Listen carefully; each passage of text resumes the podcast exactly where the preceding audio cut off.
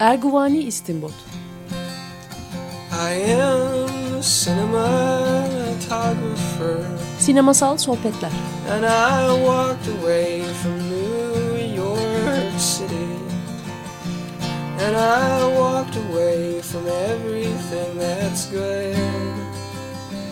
Oh, I am a cinematographer. If you were Hazırlayan ve sunan Cüneyt Cebenayak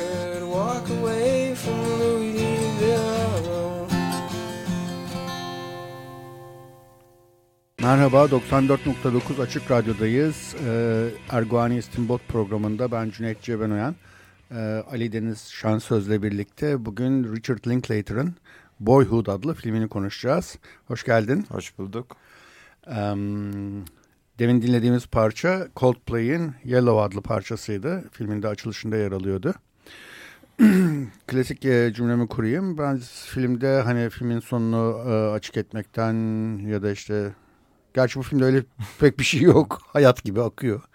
Yani belli bir sonu, belli bir e, büyük bir viraj falan olduğunu söylemek zor. Ama yine de biz hani herhangi bir şeyini saklamaya gibi bir çaba içinde olmuyoruz. Çünkü filmi seyrettiğinizi varsayıyoruz. Ama e, bir de hatırlatma babında baştan bir özette geçiyoruz. Ee, aslında şöyle biraz filmin yolculuğundan bahsedelim. Geçen evet. sene Sundance Film Festivali'nde gösterildi ilk Boyhood. Yani yaklaşık bir yıl olacak neredeyse. Ve o zaman gösterildiğinden beri de e, gittikçe büyüdü aslında. Berlin Film Festivali'nde en iyi yönetim ödülü aldı. Sonra yazın Amerika'da vizyona girdi. E, eleştirmenler çok fazla e, yani çok övdüler, çok ittiler filmi. Mesela hmm. Metacritic diye bir site var takip edenler bilirler. E, her eleştiri 100 üzerinden puanlıyor ve ortalamasını alıyor bir filmin puanı bel e, belirlemek için. Ve Boyhood'un e, puanı 100.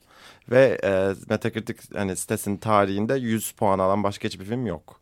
E, yani eleştirmenlerden inanılmaz bir ilgi gördü ve Amerika'da e, acayip bir iş yaptı film. Yani hiç beklenmeyecek derecede bir iş yaptı.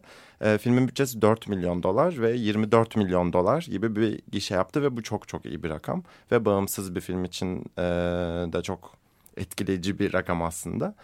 E, tabii filmin neden bu kadar e, önemsendiği ve neden bu kadar büyüdüğü aslında hani e, e, önemli. Hani bunu bir konuşmak lazım en baş, başından. Ee, bir kez filmin istemsiz de ol hani isteyerek de olmasa diyelim e, bir pazarlama yöntemine dönüştü çekilme şekli. Çünkü film 12 yılda çekildi. E, ve Richard Linklater hani bir büyüme hikayesi çekmek istediğini söylüyor. E, düşünüyormuş yani 12-13 yıl önce ve demiş ki neden her yıl birazcık hani az az çekip bir çocuğun büyümesini takip etmeyeyim diye düşün, e, takip edeyim diye düşünmüş. E, ve tabii bunun için para bulamamış doğal olarak. Çünkü 12 yıllık bir yatırım ve bunun geri dönüşü büyük ihtimal olmayacak. Ee, ve işte Amerika'nın en ünlü bağımsız şirketlerinden biri IFC Films. Ee, işte her yıl birkaç yüz bin dolar vere vere e, yılda 3-4 gün çekim yaparak filmi tamamlamış Richard Linklater 12 yılda. Ee, ve ortaya çıkan şey gerçekten daha önce sinemada deneyimlediğimiz pek bir şeye benzemiyor açıkçası. Yani bir çocuk gerçekten 6 yaşında alıyor bir çocuğu ve 12 yıl boyunca onun büyümesini takip ediyoruz ve 18 yaşında liseyi bitirip üniversiteye başlamasıyla bitiyor. Yani filmin hani hepimizin aslında sıradan hayatını yansıtan bir e, özelliği var. Fakat filmin e, büyük ihtimal bu kadar samimi ve gerçekçi olması etkileyici olmasına neden oluyor. Yani hiçbir şekilde e, filmde filmlerde görmeye alışkın olduğumuz herhangi bir dramatik dönüm noktası ya da bir büyük çatışma e, ya da hiçbir şey yok. Sadece gerçekten gündelik hayatın ayrıntılarıyla örülmüş bir hikaye var karşımızda ve o yüzden çok tanıdık ama bir yandan çok etkileyici çünkü hepsini yani hayatımızın çok önemli bir parçası olan hani 6-18 yaş arası okula gittiğimiz bizi hani dünyaya ilk adımımızı attığımız sosyal ortamlara ve bizi şekillendiren dünyayla tanıştığımız dönem. Ve bunun aslında bizi bir yandan da bunu aynalıyor ve bunu da yüzleştiriyor ve çok garip bir şekilde e, hayranlıkla izlettiriyor kendini film. E, ve bu yüzden diyelim hani tekrardan başa dönecek olursak yani film bu şekilde aslında çok iyi pazarlandı. E, ve filmin hani hep öne çıkarılan tarafı 12 yılda çekilmiş bir film olması ve Richard Linklater'a bütün herkes büyük saygı duyuyor şu an ve Hollywood'da büyük hani e, yönetmenler ve sektör insanları bile çok saygı duyuyorlar böyle bir şeyin altından kalkmaya başarabildiği için. Çünkü gerçekten e, bu kadar uzun süre bir projeye sadık kalabilmek ve hikayeyi bir şekilde ve film 2 saat 45 dakika bu arada ve hiçbir şeyin olmadığı aslında dramatik olarak hiçbir büyük olayın olmadığı bir hikayeyi 3 saate yakın bir süre ayakta tutmak gerçekten çok büyük bir meziyet aslında. Yani filmde gerçekten izleyenler hani bu kadar e, şey olduktan sonra e, film büyüdükten sonra hep şey geldi hani işte herkes Boyhood'dan bahsediyor işte yılın filmi diyor falan filan. E, ve izleyenler bu muydu yani diyorlar mesela. Evet. Çünkü beklentiyi çok yükselttiler. Ama zaten bu muydu dediğin şey kendi hayat hani sıradan bir hayat yaşıyorsan eğer inişleri çıkışları tabii ki de olacak. Yani sıradan hayat derken onu da çok genel demeyelim. Ee, ama sonuçta hayatın kendisi böyle bir şey gerçekten. Sonunda dönüp baktığınızda bu muydu yani? Hani hayatta büyüttüğünüz ve o sırada hayatınızın hani en büyük travmasını yaşadığınız bir an ya da çok büyük bir duygusal etkisi ni çok büyük bir duygusal etkiyi sizde bırakan bir an bir süre sonra zaman geçtiğinde aslında bir iz olarak kalıyor. Unutmuyorsunuz ama sonuçta sizin bir parçanız haline geliyor ama hayatınızı tamamen yönlendiren bir şey olmaktan da çıkıyor bir yandan. Hı. Hani atıyorum lisedeyken sevginizden ayrılıyorsunuz ve dünyanın sonu geldiğini zannediyorsunuz ama öyle bir şey yok. 10 yıl sonra geri dönüp baktığınızda sadece küçük bir anı olarak kalıyor ve film de hayatta yaşadığımız yani bu yaşam deneyimini kendi dramatik yapısına ediriyor. Mesela işte bir sahnede Mason'ı bir kızı öperken görüyoruz. Hani ilk 15 yaşlarındayken falan. Ve sonra öteki yıla geçtiğimizde kızın adını yani kızı bir daha görmüyoruz bile. Kızın adını bile duymuyoruz. Hani o hayatımızda karşılaştığımız ve temas ettiğimiz insanlardan biri olarak kalıyor. Ve o da kendi hayatına devam ediyor. Biz kendi yolumuza devam ediyoruz gibi. Ve film hep bunlarla örülü. Ve o yüzden e, hiçbir şekilde filmi yükseltmiyor kendine dramatik anlamda. Hı-hı. Hani hep bir şeyler yaşanıyor ve geride bırakılıyor. Yaşanıyor ve geride bırakılıyor. Tıpkı bizim aslında deneyimlediğimiz gibi. Ee, bir de tabii son olarak onu buradan bu bahisi şöyle şey yapayım sonlandırayım büyüme kısmını. Ee, bir de en etkileyici tarafı filmin 12 yılda çekilmiş olmasına rağmen akışında herhangi bir e, şey e, sekte görmüyorsun. Yani filmin akışı sekteye uğramıyor. Herhangi bir şekilde size hangi yıla geçtiğini de belirtmiyor film. Yıl yazıyla ya da hı hı. herhangi bir bilgilendirmeyle. Bunu tama e, bunu tamamen e, gizliyor. Yani büyümenin e, o zamanın e, filmin 2 saat 45 dakikalık süresinde hangi yılın ne zamana denk geldiğini çok çıkarmanız mümkün değil. Çünkü filmi öyle bir kurgulamışlar ki filmin kurgucusu da bunu diyor. Ee, bir önceki yıldan bir sonraki yıla geçerken aradaki geçişleri mümkün olduğunca görünmez hale getirmişler. Hani atıyorum birinci yılın sonunda evin dış planında e, biterken son karesi öteki yıla geçildiği zaman biz bunu anlamıyoruz ama aynı evin içinde başlıyor ve siz doğal olarak film izleme deneyiminden bildiğimiz kadarıyla yani dıştan içeri geçirdiğinde aynı akışın devamı zannediyorsunuz ama aslında bir yıl geçmiş. Ve bu şekilde aslında saklıyorlar e, yılların geçişini. Bunu yapma nedenleri de şu yani kendi açıklaması e, kurgucunun. Şey diyor yani büyürken hani ebeveyn olarak aslında hani siz daha iyi bilirsiniz. Hani büyürken gerçekten çocuğunuzun gözünün önünde büyüdüğünü anlamazsınız sürekli vakit geçirdiğiniz için. Fakat sonra geri dönüp fotoğraflara baktığında aslında ne kadar büyümüş ve değişmiş olduğunu görürsünüz. Ve film de aslında sizde, sizde böyle bir etki bırakmaya çalışıyor. Tam Hı-hı. olarak kurguyla bu şekilde zaman akışını gizleyerek ve o yüzden 12 yılda çekildiğini saklayan ve bundan hiçbir şekilde prim sağlamaya çalışmayan bir film. Yani tamamıyla bunun e, gösterisini yapmıyor yani. Filmin zaten en büyük meziyetlerinden biri de bu. 12 Hı-hı. yılda çekilmiş olmasını e, bir e, sinemasal gösteri haline getirmiyor. İyi, iyi de ediyor. Ya aslına bakarsan hani filmin kendisini böyle pazarladığı değil de bir, bir şekilde seyirciler bunu bu şekilde abartıyorlar. Evet. Yani e, tamam bunun benzeri yapılmış değil falan ama yani filmin film Aa, 12 yılda yapıldı diye güzel bir film değil. Güzel bir film olduğu için güzel evet. bir film. Yani 12 ee, yılda yapılmış olması evet ünik, biricik bir şey, biricik bir durum sinema tarihinde benzeri yok. Bazıları düşünmüşler işte Lars von Trier'in böyle bir projesi varmış. Her yıl 3 dakikalık bir... Ama e, iptal etti. İptal etmiş, evet. İşte bazı François Truffaut'un Antoine Duanel karakterinin e, bir tür benzerlik içerdiği söyleniyor ama bambaşka bir şey o da. Falan yani hani bir de Michael Winterbottom'un... Michael Winterbottom'un çektiği var 5 yılda Everyday, çektiği. Everyday var. Bir de Michael Apted'ın Up diye bir belgeseli ha. var ama 7 yılda bir çekiyor ve o şekilde büyümeyi ve değişimi Hı-hı. takip ediyor. Yani evet benzer yakın şeyler var ama Boyhood'daki gibi Hı-hı. hani tek bir anlatı evet, parçası yok. içinde bir şekilde anlatılmış bir şey yok yani. Yalnız şunu diyeceğim. E, evet hayat böyle akıyor gidiyor hakikaten. E, fakat hani şeylere travma diyemeyiz gibi geliyor. Hani sevgilinden ayrılmak. Tabii tabii travma değil. Ya o bu filmde ya tabii Ya travma. o zaman travma gibi algılanıyor Evet, hani evet, o zaman evet, yaşandı. evet. Yoksa değil yani. Değil, Onu evet. gösteriyor zaten Evet, evet. yani. Bu filmde travma pek yok yani. Belki en fazla şey var. İkinci kocadan ayrılış hikayesi. Biraz böyle şiddet middet de içeriyor falan. Orada ikinci, ikinci kocası, ne, ikinci koca dedi İki, derken iki kocası. o zaman biraz özete girelim istersen. tamam özete girelim. Şöyle e, orta sınıf Amerikalı bir ailenin hikayesi bu aslında tam olarak. Hani bir anne var, bir e, iki çocuğu var. Bir 6 bir 7 yaşında anladığımız kadarıyla hani yaklaşık olarak. Yok 5 ile 8 galiba. Öyle miydi? Ha. Öyle yani çok küçük diye yaşlardan başlıyor ilkokula giderlerken Ee, ve Patricia Arquette'in oynadığı Olivia yalnız bir anne ve iki çocuğunu büyütmeye çalışıyor. Ee, bir de baba var ama baba birazcık şey aylak ve geziyor dünyayı geziyor ya da işte Alaska'da çalıştığını diyoruz ama bir süre görmüyoruz zaten filmde onu da Ethan Hawke canlandırıyor. Alaska galiba bu arada şey e, işsizlerin e, çok para kazanabildikleri ya da geçinebilecekleri tek yer gibi bu şeyden aklıma geldi. Wendy neydi? Wendy and Lucy mi? Ha, Wendy and Lucy'de de kız Alaska'ya gitmeye çalışırdı. Orada Keller- balıkçılık, balık Ha, fabrikalarında çalışan ve çok para kazan yani evet en Evet. fazla paranın ödendiği, yövmiyenin ödendiği yerlerden biri Evet, galiba çünkü o yüzden. fiziksel şartlar çok zor. Evet. tabii. Kimse katlanmak istemiyor ona. Ethan Hawke orada bir süre anladığımız kadarıyla baba. Ee, ve sonra e, bir şekilde işte bu çocuklar e, anne işte okula geri dönüp e, bir meslek sahibi olmaya karar veriyor. O sırada çocuklar hani okula gidiyorlar. Anneanneleri var. E, küçük küçük hani gündelik hayattan yine parçalar izliyoruz hep. E, ve bir süre sonra işte annenin bir hocayla beraber olduğunu e, görüyoruz ve onunla evleniyorlar ve çocukların hayatı değişiyor. Yani sınıf atlıyorlar aslında. Hani çok güzel bir evde yaşamaya başlıyorlar. Adamın da çocukları var. Onlarla da uyumlular. Öyle bir sorun da çıkmıyor. Fakat adam alkolik. E, bir süre orada bu alkolik adamı çekemiyor tabii anne. Sonra çocukları alıp tekrardan ayakları üstünde durmak için tekrar hayata yeniden başlıyor aslında.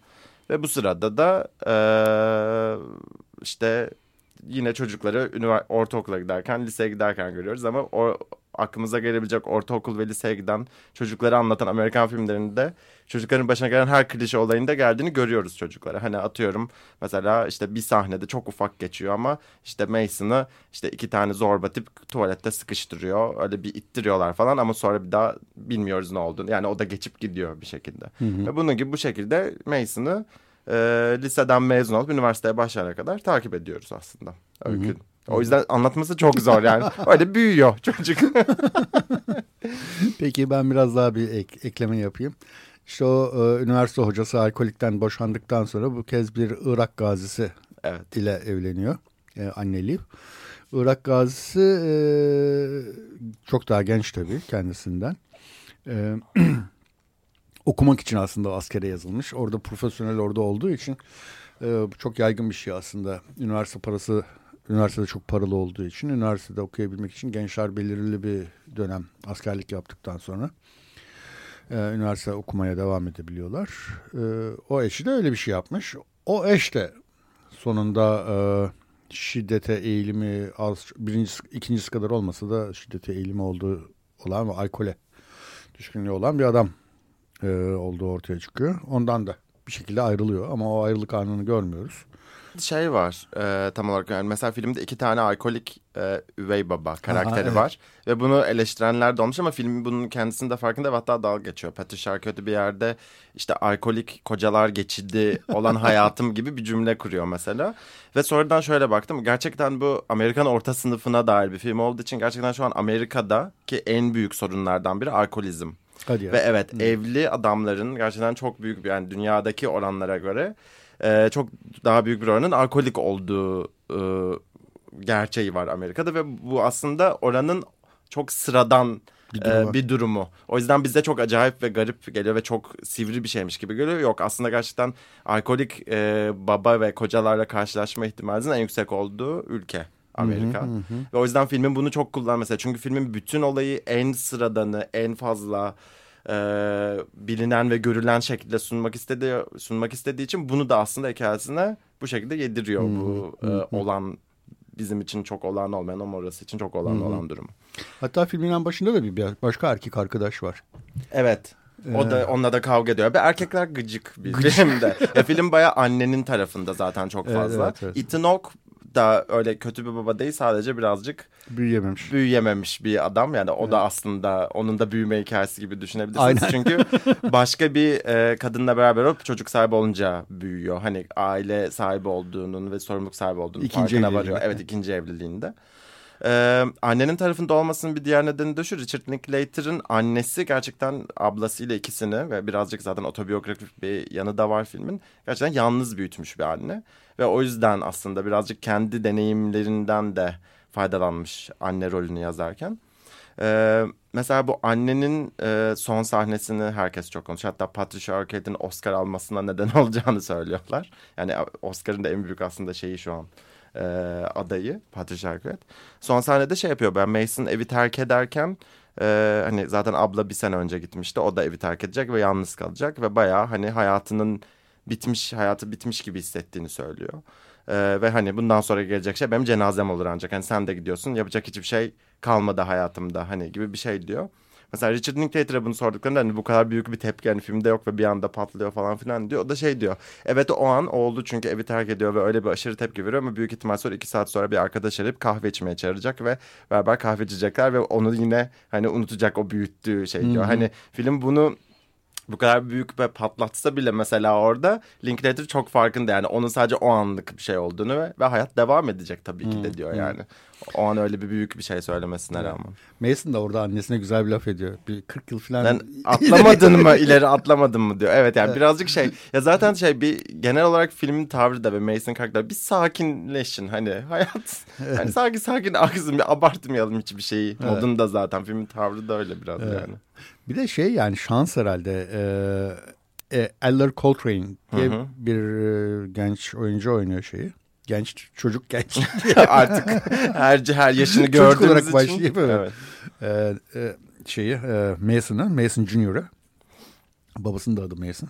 Evet. Yani Ethan Hawke'un canlandırdığı karakterin adı da Mason. Mason Senior. E, Eller Coltrane çok cool bir çocuk. Evet. Yani inanılmaz. E, adamda bir yavaşlık var böyle bir e, oy- oynadığını zannetmiyorum. Kendisi öyle yani. Evet adam. evet bayağı. Kendisi öyle. Ya şey e, Richard şey, casting yaparken hani Mason'la konuşuyor zaman yani şeyleri var. Kamera arkası çekimlerinde görüyorsunuz. Bayağı 6 yaşındayken yırtık kot pantolonlar giyip Radiohead dinleyen bir çocukmuş. Yani bayağı zaten cool'du. Zaten coolmuş. evet. Yani 6 yaşındayken coolmuş çocuk. Hatta onun geyini yapıyorlar şeyde kamera arkası çekimleri e, videosunda var. E, ve iki sanatçının oğlu. Yani birazcık da öyle bir şey var. Yani anne babası da sanatçı insanlar ve Sanatçı ne? Yani ne, tam olarak ne olduğunu bilmiyorum ama sanatla uğraştıklarını biliyorum sadece. bir de soyadı Coltrane yani daha ne olsun. Ya evet adında da var zaten o sakinlik. Ve zaten e, Richard Linklater'ın bütün diğer filmlerindeki çalışma prensibini de burada devam ettiriyor. Yani oyuncularla beraber hikaye oluşturan ve onlarla senaryoyu yazan bir e, yönetmen. Ve onları da hani aktif olarak katılımcı yapmak istiyor bütün anlatıyı kurarken. Ee, ve burada da zaten her yıl Mason'la buluştuklarında hani bu yıl ne yaptın, hangi müzikleri dinlemeye başladın, hayatla ilgili planların ne gibi. Hani zaten onunla sürekli konuşuyorlarmış. Ee, ve sürekli temas halinde oldukları için Richard Linklater her sene senaryoyu zaten baştan yazılmış bir senaryo yok. Her sene yazılım, yazılıyormuş senaryo azar azar. Ve gerçekten Eller Coltrane'in kendi yaşantısını gittiği yöne yönü baz alarak biraz daha senaryoyu şekillendirmişler. Ee, ve o yüzden tam olarak dediğin gibi aslında hani e, kend, Eller'ın kendisinden de bir parça var, bir nefes var karakterin Evet, evet. içinde yani. Bu arada ablasını oynayan Semen yani ablası Samantha rolünü oynayan da e, Richard Linklater'ın kendi öz kızı Evet. e, Lorelai Linklater. Evet. O da çok çok iyi bir oyuncu. Yani hatta daha mı iyi diyebileceğim kadar. e, Çünkü onun rolü biraz daha şey gösterişli. evet yani o, o a- a- e, küçük kardeşini sinir eden evet, Baby One cimcime. More- Tam olarak cimcime yani. Baby Baby One More Time mı? Onu mu söylüyor? Bir şey söylüyor. Evet ilk sahnede onu söylüyor. Ya o yüzden şey demiş mesela Linklater çok fazla yani çok zor bir proje sonuçta 12 yıl boyunca hani kimin ölüp kimin kalacağı da belli değil. Ee, kızını seçmesinde de şu yani en azından değiş hani kızım hep yanımda olacak o sırada. En azından bir tane değişkeni filmde sabit tutayım hani işim biraz bir tık daha kolaylaşsın diye bir oyuncuyu da e, hani elinin altında olan birinden seçmeyi tercih etmiş. Yani mantıklı bir tercih tabii. Evet. Ee, yani adam herhalde bir şekilde sezmiş de elindeki materyalin güvenilebilir bir materyal olduğunu yani Ethan Hawke'un gerek Ethan Hawke'un olsun gerek Patricia Arquette'in olsun gerek işte e, L.R. Coltrane'in olsun bir şekilde sezgileriyle doğru insanlar seçmiş. Çünkü 12 yıl boyunca insanlar çok değişebilir. Evet. Yani, yani başlarına gelen kazaları falan saymayalım da. Karakter olarak da Karakter olarak ya da. Yani evet. İlgileri değişebilir. Kopabilirler. Bunların hiçbirisi olmamış. Evet bir, yani sadece boy, boyhood işte Türkçe'ye nasıl çevrilir? Çocukluk diye çevirdiler ama Çocukluk Tam çok o da- genel. evet. Oğlan çocukluk. oğlan, oğlan çocukluğu gibi bir şey demek. Gibi, evet. evet. Yani işte buna sisterhood da denilebilirmiş. Motherhood da denilebilir. Parenthood Parenthood. Yani Evet. bunların da Türkçeleri işte kız kardeş, Lik, ebeveynlik. ebeveynlik, babalık, annelik falan gibi Evet, evet. e, adları olabilirmiş filmin hakikaten de. Ee, bir de e, filmin hani bu kadar çok hani sıradan orta sınıf hayatlara bakıyor falan diyoruz da Amerika'da bir Amerikalı olma tarafından da bahsetmek lazım. Yani çok Amerikan bir film ama Çok. bunu e, hani bir Amerikan kimliğini yüceltmek için değil tam olarak bu kimliğin insanları nasıl şekillendirdiğini Evet. Gösteren bir film. Zaten Richard Linklater'ın yani Texaslı bu arada hani Texas Amerika'nın en muhafazakar yerlerinden biri ama Aus- Austin'dan. Austin'de Texas'ın en liberal şehri aslında. Ee, ve Linklater gerçekten bütün o Texas kültürüne çok hakim olan bir insan. İlk filmi Slacker'da da görüyoruz zaten Austin kültürüne ve genelde zaten o civarlarda çekiyor filmlerini ve bu film de zaten Texas'ta geçiyor. Ee, ve gerçekten bir gözlemci gibi konumlandırıyor kendini Linklater. Hani etrafta olan bitenlere bakıyor. Ama bunların için başka Amerikan filmlerinde farklı bir şekilde gösterilebilirdi. Mesela ilk defa ben son dönemde çekilen 15-20 yılda çekilen Amerikan filmde ilk defa bir çocuğun okulda ant içtiğini bu filmde gördüm. Değil mi? Evet. Yani mesela çok Bölünmez bütünlüğümüze falan Evet falan. yani. aynen bizim burada Ha, okutulan ha, ant gibi bir ant okunuyor ve sadece hani hem Amerikan bayrağına karşı hem Texas Hem bayrağına Texas karşı. bayrağına karşı. evet. Mesela bunun hani bu küçük bir ayrıntı ama önemli çünkü sonra bunun devamı gelecek. Hani sonra atıyorum doğum gününde 15 yaşında ona bir tüfek hediye edilecek. Bir İncil hediye edilecek. Tabii, Hani tabii. bütün o, onun- o andın içinde dine de Evet. etmek var. Hristiyanlığa da var. Evet kiliseye falan Kilise- götürülüyor ama bunların hiçbir umrunda değil ama Mason öyle bir karakter. Yani Linklater'ın kendisi gibi o da izliyor. Hani ona Evet. etrafta olan bitene bakıyor ama gerçekten burası böyle. Buranın kültürünü bunlar oluşturur diyor filmde. Ve o yüzden hani o bütün o Mason'ın etrafını saran muhafazakar ve milliyetçi atmosferi gene büyük büyük şeyler gibi değil de hayatın içinde gündeliğin içinde küçük parçalar olarak size gösteriyor. O yüzden yani Amerikalı olarak büyütülmekle de ilgili bir film bu aynı zamanda. Sadece büyümek değil. Yani o Amerikan vurgusu bence önemli filmin. Kesinlikle. Ama yine de filmin e, evrensel bir e, dil tutturabildiği Evet. ve herkese bir şekilde hitap edebildiğini de söylemek Evet evet. lazım. Neyse bir e, bir şarkı daha dinleyelim şeyden. E, e, albümün e, filmin e, soundtrackinden. Ben derim ki Flaming Lips'ten Do You Realize'ı dinleyelim. Merhaba 94.9 Açık Radyo'da Erguvan İstinbot programındayız. Ben Cüneyt Cebenoyan, konuğum Ali Deniz Şensöz'le Richard Linklater'ın Boyhood adlı filmini konuşuyoruz. Ve demin e, Flaming Lips'ten Do You Realize adlı şarkıyı dinledik.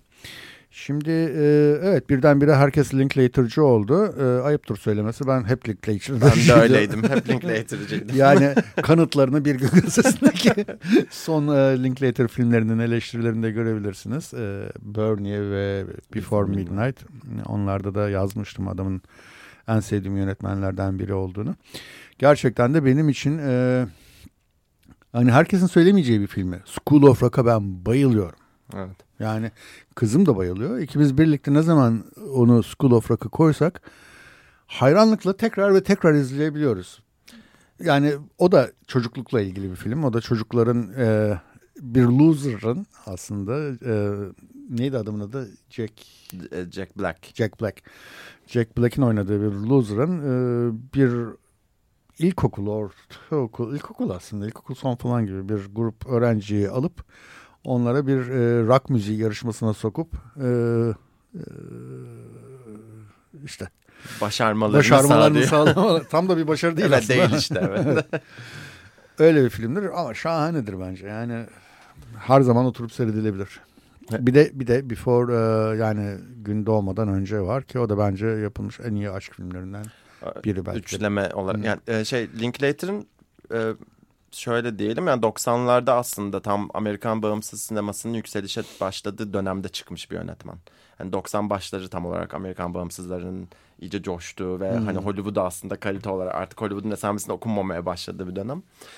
Ee, ve mesela orada e, kendisi de diyor hep şey yaptığı e, öykündüğü yönetmenler işte ondan önce gelen bağımsızlar işte Coen'ler, Jim Jarmusch falan ve onlardan çok etkilendiğini söylüyor ve hatta daha da geçmişe gidersek Robert Bresson ve Ozu mesela en sevdiği yönetmenlerden ikisi ve bunu tam olarak hani bir Hollywood filmi çekse bile e, otörlüğünden azal School of Rock stüdyo filmi hatta çektiği Evet, iki evet. stüdyo filmi var bir tanesi o Hmm. onlardan biri ve ticari olarak da başarı kazandı o film. E, bütün o o sinemadan öğrendiği samimiyeti ve anlatımı hala korumayı, anlatım tekniklerini korumayı da başarabiliyor bir yandan. Mesela Hmm. School of Rock'ta. Ve Before serisi asıl e, yönetmenin e, şey yaptığı, e, yüksel, bütün dünyada tanınmasına neden olan Evet. film. İlk bu Slacker ve Dazed and Confused'dan sonra çektiği Before Sunrise. Gün doğmadan önce.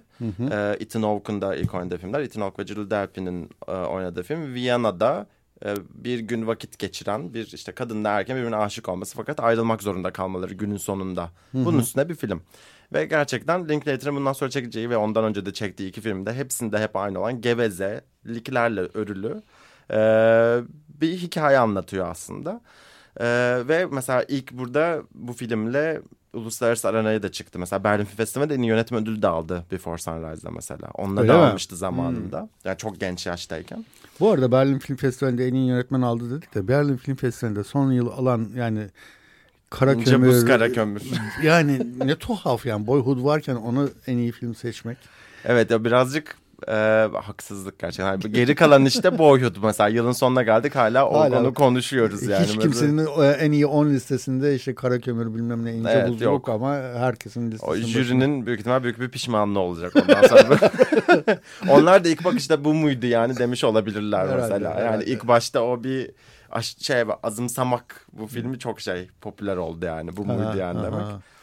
Neyse o incelik ve işte ayrıntıların güzelliğini görmeyince e, tabii öyle hissedilebilir. E, mesela şeyle Boyhood'la bu diğer filmlerini bağlayalım mesela e, Before serisini. Yani bir noktadan sonra gerçekten Before serisinin diyalog ve öykü anlatım ritmine yaklaştığını görüyorsunuz Boyhood'un. Yani Mason büyüyünce hani o bütün o gözlemci konumdan çıkıp hani etrafını şekillendiren dünyayı görüyoruz en başta. Anne, baba, okul, öğretmenler. Fakat ilk mesela oradan çıktığını gördüğümüz an arabayla kız arkadaşıyla arabayla ablasını ziyaret etmek için yola çıkıyorlar mesela. Ve gerçekten bir geyik muhabbetine başlıyorlar. İşte insanlar acaba robot mu? Robot gibi mi yaşıyoruz? Hani insanoğlu nereye gidiyor gibi böyle çok varoluşsal bir gevezeliğin başladığı bir sahne mesela o. E, ve bu bayağı aslında Linklater'ın işte ilk e, filmi Slacker'da da olan, Dazed and Confused'da da olan ikinci filmi. Before serisinin tamamının üstüne kurulu olduğu şey budur aslında tam olarak. Entelektüel gevezelik yapmak.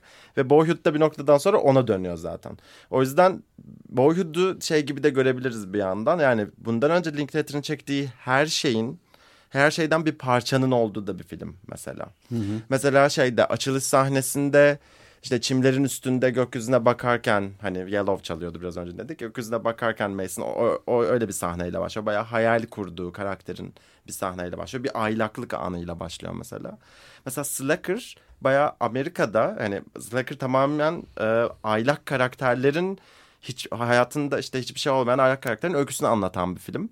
Ee, ve hatta öyle bir Linklater bunun üstüne kuruyor ki sinemasını e, e, ve o kadar kültürel olarak etki bırakıyor ki e, slacker diye bir terim doğuyor mesela. Hani aylaklı aylak karakterler için kullanılan bir terime dönüşüyor. slacker. Yani daha önceden şey argoda yok mu? Yok böyle? var ama bu gündelik dolaşım içine Dolaşım giriyor. Yani içine, popüler ha. hale Evet, geliyor. anladım. Yani bir yandan aslında Linklater'ın filmlerini aylaklığa övgü olarak da görebiliriz. Hani çünkü gerçekten Linklater'ın filmlerindeki karakterler hani bu School of Rock gibi şeyleri saymazsak daha ana akıma kaydı yerleri saymazsak gerçekten hiçbir şey yapmadıkları anlarda izliyoruz. İşte doğada yürürken, muhabbet ederlerken, yemek yerlerken, çay çay yani herhangi bir olarak hayatlarındaki büyük bir de- değişimin olmadığı tamamıyla hani daha stabil anlarını hep görüyoruz. Ve onu dolduran tek şey muhabbetler aslında.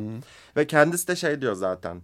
e, hani hayal kurmanın ve aylaklığın çok azımsandığını e, düşünüyor. Ama aslında diyor tam tersine hani hayal kuramazsanız kendi ideal dünyanızı, ideal yaşamınızın ne olacağını daha doğrusu belirleyemezsiniz diyor. O yüzden hayal kurmak hayatın en önemli parçalarından biridir diyor. Hayal kurabilmek için de boş zamanınızın Evet boş olması zamanınızın olması lazım diyor. Ve o yüzden mesela filmlerinde boş zamanlar aslında tırnak içindeki boş zamanlarda geçiyor olması nedeni. Buna ekstradan öneme atfediyor olmasının nedeni de bu aslında Linklater'ın.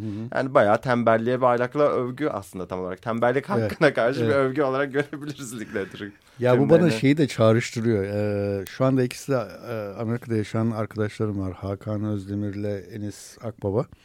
Ee, onlarla işte yazın fena halde sıkılırdık. Yüksel Yalova'da Yüksel sitesinde maalesef depremde yıkılan siteden söz ediyorum. Ee, fena halde sıkılırdık ama o sıkıntı içinde sürekli dönüp dolaşırdık böyle. Ama o dönüp dolaşmalar içinde her şey konuşulurdu. Aşktan Stalinizme bilmem neye ve yani e, bayağı böyle hani düşünce dünyamın şekillendiği şeyler o o yürü sitenin içinde atılan turlar. turlarda boş boş atılan turlarda ve o sıkıntılı boş zamanlarda gerçekleşmiştir diye düşünürüm. Hatta şeymiş sonradan da bir yerde okudum. Stoacılar diye bir felsefi akım var ya. O da o stoa yani şey e, ne denir ona? Revaklı ne, ne derler ona ya? Yani hani e, mesela Levent Meydanı öyledir ya üstü kapalı yürüyüş, Aha, evet. yürüyüş yolu. E, mimardaki adı aklıma gelmiyor şimdi. E, r- neyse. Orada yürürlermiş bunlar birbirleriyle konuşa konuşa. Stoa ona deniliyor. Yani. Felsefe orada yapılıyor. Boş zamanda yapılıyor. Evet evet boş zamanda yapar. Ancak yurttaşlar yapabiliyor. Köleler yapamıyor yani. Evet. Ya da sürekli çalışmak zorunda olanlar yapamıyor. Ve sinemada boş zaman geçiren karakterleri hani gördüğümüz başka filmler var mı diye düşünüyorum da Linklater filmlerinden başka çok zordur. Boş zaman anlatan ve boş zaman Evet. anlatmayı beceren. Hani Evet. sıkıntı olmadan. Hani çünkü bizdeki mesela hani minimalist sinemanın bir ara takıntı haline getiren boş zamanları sıkıntıyla eşleştiren ve aslında hiçbir şeyin olmadığı hani hatta zamanın neredeyse durmaya baş durmaya başlıyormuş gibi tasvir edildiği filmlerdense tam tersine Linklater'ın filmlerinde o boş zamanlar aşırı üretkendir mesela. Aşırı fikir üretir, duygu üretir mesela. Ee, o yüzden hani yaklaşım olarak da hani farklı diğer boş zaman anlatan filmler filmlerden de yani. Tabii boş zaman sahibi olabilmek bir lüks yani. O Evet. sınıfsal bir şey biraz evet da. Yani. tabii kesinlikle sınıfsal bir şey yani. Ee, Bu arada tabii zaman hikayesi var e, Linklater'da. Yani en e, belirleyici olan filmlerinin en belirleyici teması diyebiliriz neredeyse zaman. Ee, e, zaten film isimlerine baktığında da bu hep ortaya çıkıyor. Ya bir süreci anlatıyor işte çocukluk, boyhood işte ya before sun yani gün batımından önce, gün doğuşundan önce, şundan önce, bundan sonra. Hep bir zamanla ilgili şeyler zaten var. Evet mesela şeyde Slacker ve Dazed and Confused ilk iki filmi e, bir günde geçiyor zaten. Yani neredeyse eş zaman yani Slacker eş zamanlı gibi hatta yani neredeyse filmin çekil 2-3 saatte geçen bir şey anlatıyor ama. E, Dazed and Confused'da bir lise e, işte bir okulda e, okulun son gününde lise sonda ve lise birde olan hani lise arasındaki hiyerarşi liseler arasındaki hiyerarşik yapı üstüne kurulu aslında bütün gerilimi filminde. E, sürüsüyle öğrencinin hayatlarına girip çıkıyor ve onların o son gününü anlatıyor. Ve tabii ki de bunun üstünden aslında hepsinin gelecek endişesini e, hani ne yapacaklarını bilememelerini arada kalmışlıklarını e, bütün aslında anksiyetelerini size aktarıyor. Ve yine işte çok fazla karakter var çok fazla muhabbet var. Ee, ve bunda da mesela çok kısa bir sürede geçiyordu. Before serisi zaten tek başına öyle. Zaten filmlerin adları e, bir challenge koyuyor ortaya. Yani gün doğmadan önce, gün batmadan önce, gece yarısından önce bitecek hikaye diyor zaten filmin adından. Ee, ve o da e, orada da çok ilginç mesela uzun süreli projeler yapan bir yönetmen olduğunu buradan da açık ediyordu. Yani Before üçlemesi aslında 18 yılda çekildi. Hani önce 1995'te Before Sunrise'ı çekti ve ondan 9 yıl sonra Before Sunset çekildi gün doğma gün batmadan önce. Sonra ondan 9 yıl sonra da işte geçen sene izledik. Gece yarısından önce çekildi. Hani iki gen- 20'li yaşlarında yine Dazed and Confused'daki gibi geleceğe endişeyle bakan, ne yapacağını tam olarak bilemeyen iki tane genç 20'li yaşlarında gencin hani aşk öyküsü üstünden aslında onların dönüşümünü ve büyümesini de izliyorduk. Hani çünkü ondan bir 9 yıl sonra ikisini iş sahibi olmuş, başarılı ama bir şekilde yine hayatla derdi tam olarak bitmemiş. Hala bir şeyleri bir şeylerin mücadelesini vermek karakter olarak görüyorduk. Sonraki Before Midnight'ta da ondan bir 9 yıl sonra da e, aslında çok sıradan bir e, çifte dönüşmelerinin farkında olmalarını ve bundan da ne kadar mutsuz olduklarını aslında görüyorduk bir şekilde. Ve filmin son e, kelimesi de sanırım şeydi. E, Space Time Continuum. E, zaman mekan devamlılığı. devamlılığında. Before Midnight'taki. Before Midnight'ta evet. Evet evet. En son söylenen e, kelime oydu diye hatırlıyorum. Mesela Boyhood'un sonunda da şey diyor ya hani kız bir kızla işte konuşuyor. Yeni tanıştı üniversiteye giderken. Orada da aynı muhabbet yapıyorlar. Hani herkes anı yakala der diyor. Halbuki Kız, anlar ama bizi an aslında bizi yakalıyor öyle değil mi falan diyor. Evet. Sonra Mason da şey diyor. Evet her şey gerçekten sadece şimdi oluyormuş gibi geliyor diyor mesela. Hani bütün bu filmlerin hani zamanla kurduğu ilişkiye dair de bir şey söyleyen bir an bu. Hani gerçekten geçmişe dair hani geçmişin getirdikleri şu anı tabii ki de etkiliyor ama tam olarak o şekillendirmiyor. Ve geleceğe dair planlar da o anı şekillendirmiyor. Yani o an o anın içinde aslında kendi yolumuzu bulmaya çalışıyoruz diyen bir film. E, filmler ya da diyen bir adam Linklater Evet. bir şekilde. Bir yandan e, Tarkovski'yi de çok seviyor muymuş? En azından şunu çok söylüyor. Sculpting, Seviyor. Sculpting in time kelimesini kullanıyor. Evet. Yani zamanda heykel, zamandan heykel yapmak gibi bir şey diyelim. Evet yani sinemanın en güçlü tarafının da olduğunu söylüyor. Evet. Zamana şekil verebilmesi sinemayı Evet. eşsiz kılan bir özelliğidir diyor zaten. Zaten Tarkovski'nin hani bizde mühürlenmiş zaman olarak çıkan kitabın asıl adı zaman yani eğer İngilizcesi doğru çeviriyse tabii. Sculpting in time yani şeydir. e, zamandan heykel yapmak. Ya da zamanla şekillendirmek gibi bir şey gibi, gibi bir evet, şey çeviriyorum. Evet. mesela en sevdiği 10 film arasında bu Ozu ve Bresson mesela Pickpocket var, Aha. e, Tokyo hikayesi var falan. Bir tanesi de Andrei Rublev mesela. Hı. Zaten bunlar klasik değil mi? Bresson, Tarkovski. Evet, Bresson Tarkovski. yani iyi yönetmenlerin hepsi bunları seviyor. bir de Bergman. bir de Bergman, bir de Bergman da evet. Evet, o klasik. Bana da sorsalar ben de böyle. Şey- Alexander Garantili yani. vardı en iyi 10 film arasında. Ha, var mıydı? Tamam. Evet evet. İşte var yani klasik. Klişe bir yandan aslında. Kesin öyle ya. Ama bir yandan çok yani evet yani onların sinemasına temas eden yani yerleri var Linklater sinemasında ama bir yandan da çok kendine özgü. Yani işte bir yandan da yine tırnak içinde söyleyeceğim çok Amerikalı, çok konuşan, Tabii. çok kendini dışa vuran yani onlar kadar daha içsel bir yolculuktan ziyade o içsel sıkıntıyı kendi içinde tutamayıp dışarı patlatan hani filmler. O yüzden o temas ama kültürel farktan dolayı bambaşka bir biçime bürünüyor o yüzden. Ama yani sonuçta ne bileyim ben Ozu da aileyi anlatıyor. İşte Boyhood da Evet. aileyi anlatıyor. Mesela Ozu'yu ben Boyhood'un bırak yani his olarak ikisini karşılaştırmak istiyorum. Ozu sinemasıyla Boyhood'u. Ya gerçekten Ozu sineması içinde zamanında izleyenler ya ne, ne biçim bu film ya gibi hani Boyhood'a şu an verilen o yüksek beklentiden dolayı tabii ki de ona da daha hak veriyorum. Verilen tepkinin bir benzerini vermiş olabilirler. Çünkü gerçekten hatta bazıları dikkat, e, iddia edip şey de diyebilir hani bu adam kamerayı nereye koyması gerektiğini de bilmiyor diyebilir. Hani kamerayla aslında karakter arasında mesafe bırakan ve bütün o hiyerarşik yapıyı görsel dünya içinde kahraman yaratmamak için hani kurduğu hiyerarşik olmayan yapıyı e, bayağı beceriksiz olarak algılayan insanlar da olmuş olabilir o zamanlar. Fakat bunun aslında yepyeni bir sinemaya açıldığını bu biçimin e, hepimiz gördük. Hani şu anki bütün sanat sinemasının temeli neredeyse Ozu sinemasına yatar. Boyhood'da Linklater'ın anlatı yapısında yaptığı şey de bu aslında tam olarak. Hani baktığınızda hiçbir şey olmuyormuş gibi görünüyor. e, Sıradanmış gibi görünüyor. Özelliksizmiş gibi görünüyor. Ama tam olarak bütün işte bu seyircinin filmin seyirciyle kurduğu, karakterlerin seyirciyle kurduğu bütün o hiyerarşik yapıyı yok etmek demek bu aslında. Seyirciyi özgür kılmak, onun bir parçası haline getirmek, bir şey dikte etmemek. Hani bu e, gerçekten çok daha e, özgürlükçü bir sinemanın ve seyirciye alan bırakan bir sinemanın sinema anlayışının sonucu aslında. Boyhood'un bu bütün sıradan ve özelliksizmiş gibi görünen tavrı bence. Bana bugünkü yönetmenlerden de biraz Mike Lee'yi hatırlatıyor. Mike Lee'nin insan ilişkilerine bakışını. Evet.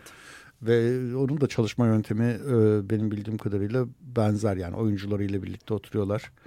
E, senaryo üzerinde çalışıyorlar. Onlar kendi monolo yani kendi sözlerini kendileri müdahale edebiliyor falan. Evet evet mesela doğaçlama e, e, meselesi var. Yani ikisinde de Mark Lee de oyuncularla beraber oturup senaryo yazıyor. O yüzden hatta senarist kredi, kreditinin Mark Lee'de olması birazcık garip geliyor insanlara. Çünkü gerçekten Mark Lee kendisi de söylüyor. Hani gerçekten hmm. oyuncular çok uzun süre provalar yapıp beraber yaratıyorlar. Linklater da öyle. Ama e, Linklater doğaçlamayla çıkartıyormuş. Hani oyuncularla beraber doğaçlama yaparak çıkartıyormuş senaryoyu. Ama şey diyor. Çekerken doğaçlama yapmasına izin vermiyorum diyor. Hmm. Çünkü ne öyle bir zamanım ne de öyle bir bütçem var. Çünkü doğaçlama çekim yapabilmek için gerçekten çok esnek e, prodüksiyon şartlarına sahip olmanız lazım. Çünkü uzun sürecek, kurguda tutmayacak. Hani çok çekim almanız lazım falan. O yüzden Richard Linklater şey diyor. Yani çok doğaçlamaymış gibi görünüyor aslında filmler ama değil. Hepsi hmm. yazılı ama o yazılı çıkan şeyler e, doğaçlamalardan çıkan şeyler, çıkan şeyler diyor. Yani kendisi de diyor yani. Peki bir şarkı daha dinleyelim. Um, Could We'yi dinleyelim ya. Cat Power'dan Could We. 94.9 Açık Radyo'da Erguvani İstinbot programındayız. Ben Cüneyt Cebenayan, konuğum Ali Deniz Şansözlü. Richard Linklater'ın Oscar adayı Boyhood olacak. olacak ve büyük ihtimalle en azından birkaç Oscar alacak Boyhood'unu konuşuyoruz. Richard Linklater hakkında epey bir konuştuk. Ne kadar çok sevdiğimizi zaten öteden beri. Ha bu arada aklıma geldi mesela Tarantino'da şey der Dazed and Confused için. Onun galiba Türkiye'de oynamış bir adı da var. Tam hatırlamıyorum şimdi ama. Ben de hatırlamıyorum Türkçesini. Neyse Dazed and Confused için hani her zaman oturup seyredebildiğim ya da kendimi kötü hissettiğimde moralimi düzeltmek için oturup seyrettiğim e, filmlerden. Ve Dazed and Confused diye e, sinema dergisi var. Evet. yani öyle düşünelim bıraktı etki düşünürsek. Doğru. Ve e, benim bir arkadaşım var mesela çok daha kişisel. Mesela her yıl en az bir, bir kere izliyorum mesela Deziden. Öyle mi? Ya çünkü gerçekten Tarantino gibi bir diyalog cambazının o filme hayran kalmaması mümkün değil zaten. Hani tamamıyla e, diyalogların hani atışması, atışmalar üstüne gittiği için sürekli olarak Tarantino bayağı hayrandır diye de düştüm yani. Ya olması, olması da gerekir. Kendisinin bence hiçbir zaman ulaşamayacağı kadar iyi diyaloglar yazıyor Linklater. Yani Tarantino bence o Şöyle ya, şey yaya kalır yani. Evet Tarantino teknik olarak çok iyi yapıyor diyalog yazımını ama Linklater'ın samim ya çok garip bir şekilde evet. samimiyetini ortaya koymuyor. Yani filmleri zaten öyle bir samimiyet evet. koyacak konsepte değiller Tarantino'nunki. Çok tabii, plastik tabii. şeyler ama çok plastik yine de şeyler. Linklater'ınki yani öyle bir zaten karakter olarak da birkaç röportajını izleseniz Linklater'ın gerçekten ne kadar samimi. Hani şu an gelip oturup konuşmaya başlasak hani hiçbir şey hissetmeden hani onun e, kimliğinin hani yönetmen kimliği ya da kendi iktidarının hissetmeden konuşabileceğiniz bir adammış gibi geliyor mesela hmm. uzaktan. Ya zaten filmlerinde de bunu hissediyorsunuz o bütün samimiyeti, gösterişsizliği. E, Güneyli yani bir de evet. Güneylilik diye bir hikaye olduğunu düşünmeye başladım ben. Ee, yani Amerika'nın kuzeyi ile güneyi arasında ciddi bir fark var ve e, güneyden çok daha iyi adamlar çıkmaya başladı evet, sanki. Sanayi ve taşra. Ta, sanayi bölgesi evet, ve taşra bölgesi evet, olarak evet. ikiye, ikiye Bir de bunlar ezilmişler falan ya şeyde. Evet. E, iç savaşta. Yani mesela, mesela Terence Malick Texas'ta. bir de şey var şu Mad'ı çeken ve... Um, e, Jeff, Jeff Nichols. Jeff Nichols. Yok Jeff da, Nichols mıydı? O da Jeff Nichols ha değil mi? Jeff Nichols oyuncu muydu? Jack Nicholson vardı. Ay yok neyse kafa, kafa, kafa karıştı. Neyse evet. Ee, o da mesela benim bildiğim kadarıyla Texaslı. Matthew McConaughey e, Texaslı. En, Bunlar hep duygu insanı mesela. Evet. Yani evet. öyle bir şey var. Benim en sevdiğim müzisyen Texaslı olmasa da e, yine de güney sayılan Kentucky'li. Evet. Falan yani. Öyle bir fark olabilir yani kültürel olarak hani yani New Yorklu bir mesela New Yorklu yönetmen diyelim Martin Scorsese. Mesela Woody Allen. Ee, Jim Jarmusch herhalde.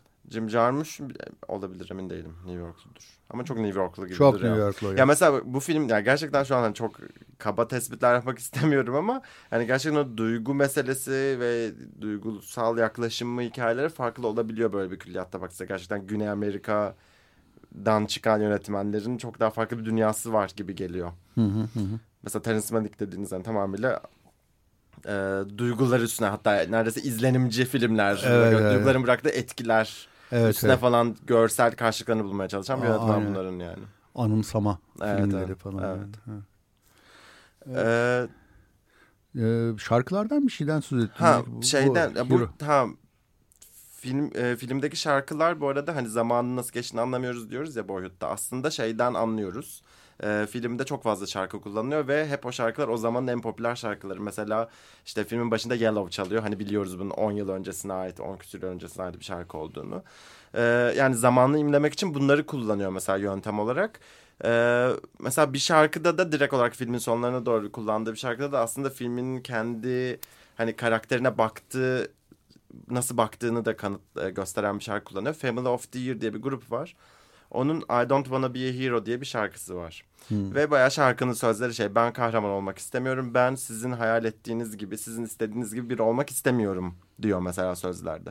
Ve bunu Mason'ı üniversiteye doğru yola yolculuğa çıktığı sahnede gösteriyor. Yani gerçekten artık hayatta tam anlamıyla tek başına kaldığı ve hani kendini var edeceği bir e, yere doğru yolculuğa giderken bayağı aslında bundan sonra bir filmde kahraman olarak görebileceğimiz biri olmayacağını da söylüyor film. Yani o da evet bir fotoğrafçı olacak ve e, hayatın içine karışıp gidecek diyor. Hani herhangi bir şekilde sivrilmeyecek, kimseyi kurtarmayacak hani tırnak içinde.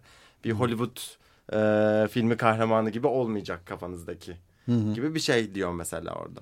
O yüzden ben onu seviyorum mesela oradaki e, şeyi e, şarkı kullanımını özellikle onu belirtmek istedim. Yani. Peki. Evet çok az vaktimiz kaldı. Ee, bence e, burada noktalayalım. Tamam. Çok teşekkür ederim Ali. Ben teşekkür Deniz, ederim. ne diyorum Fark ben sana etmez. ya? İkisi de olur.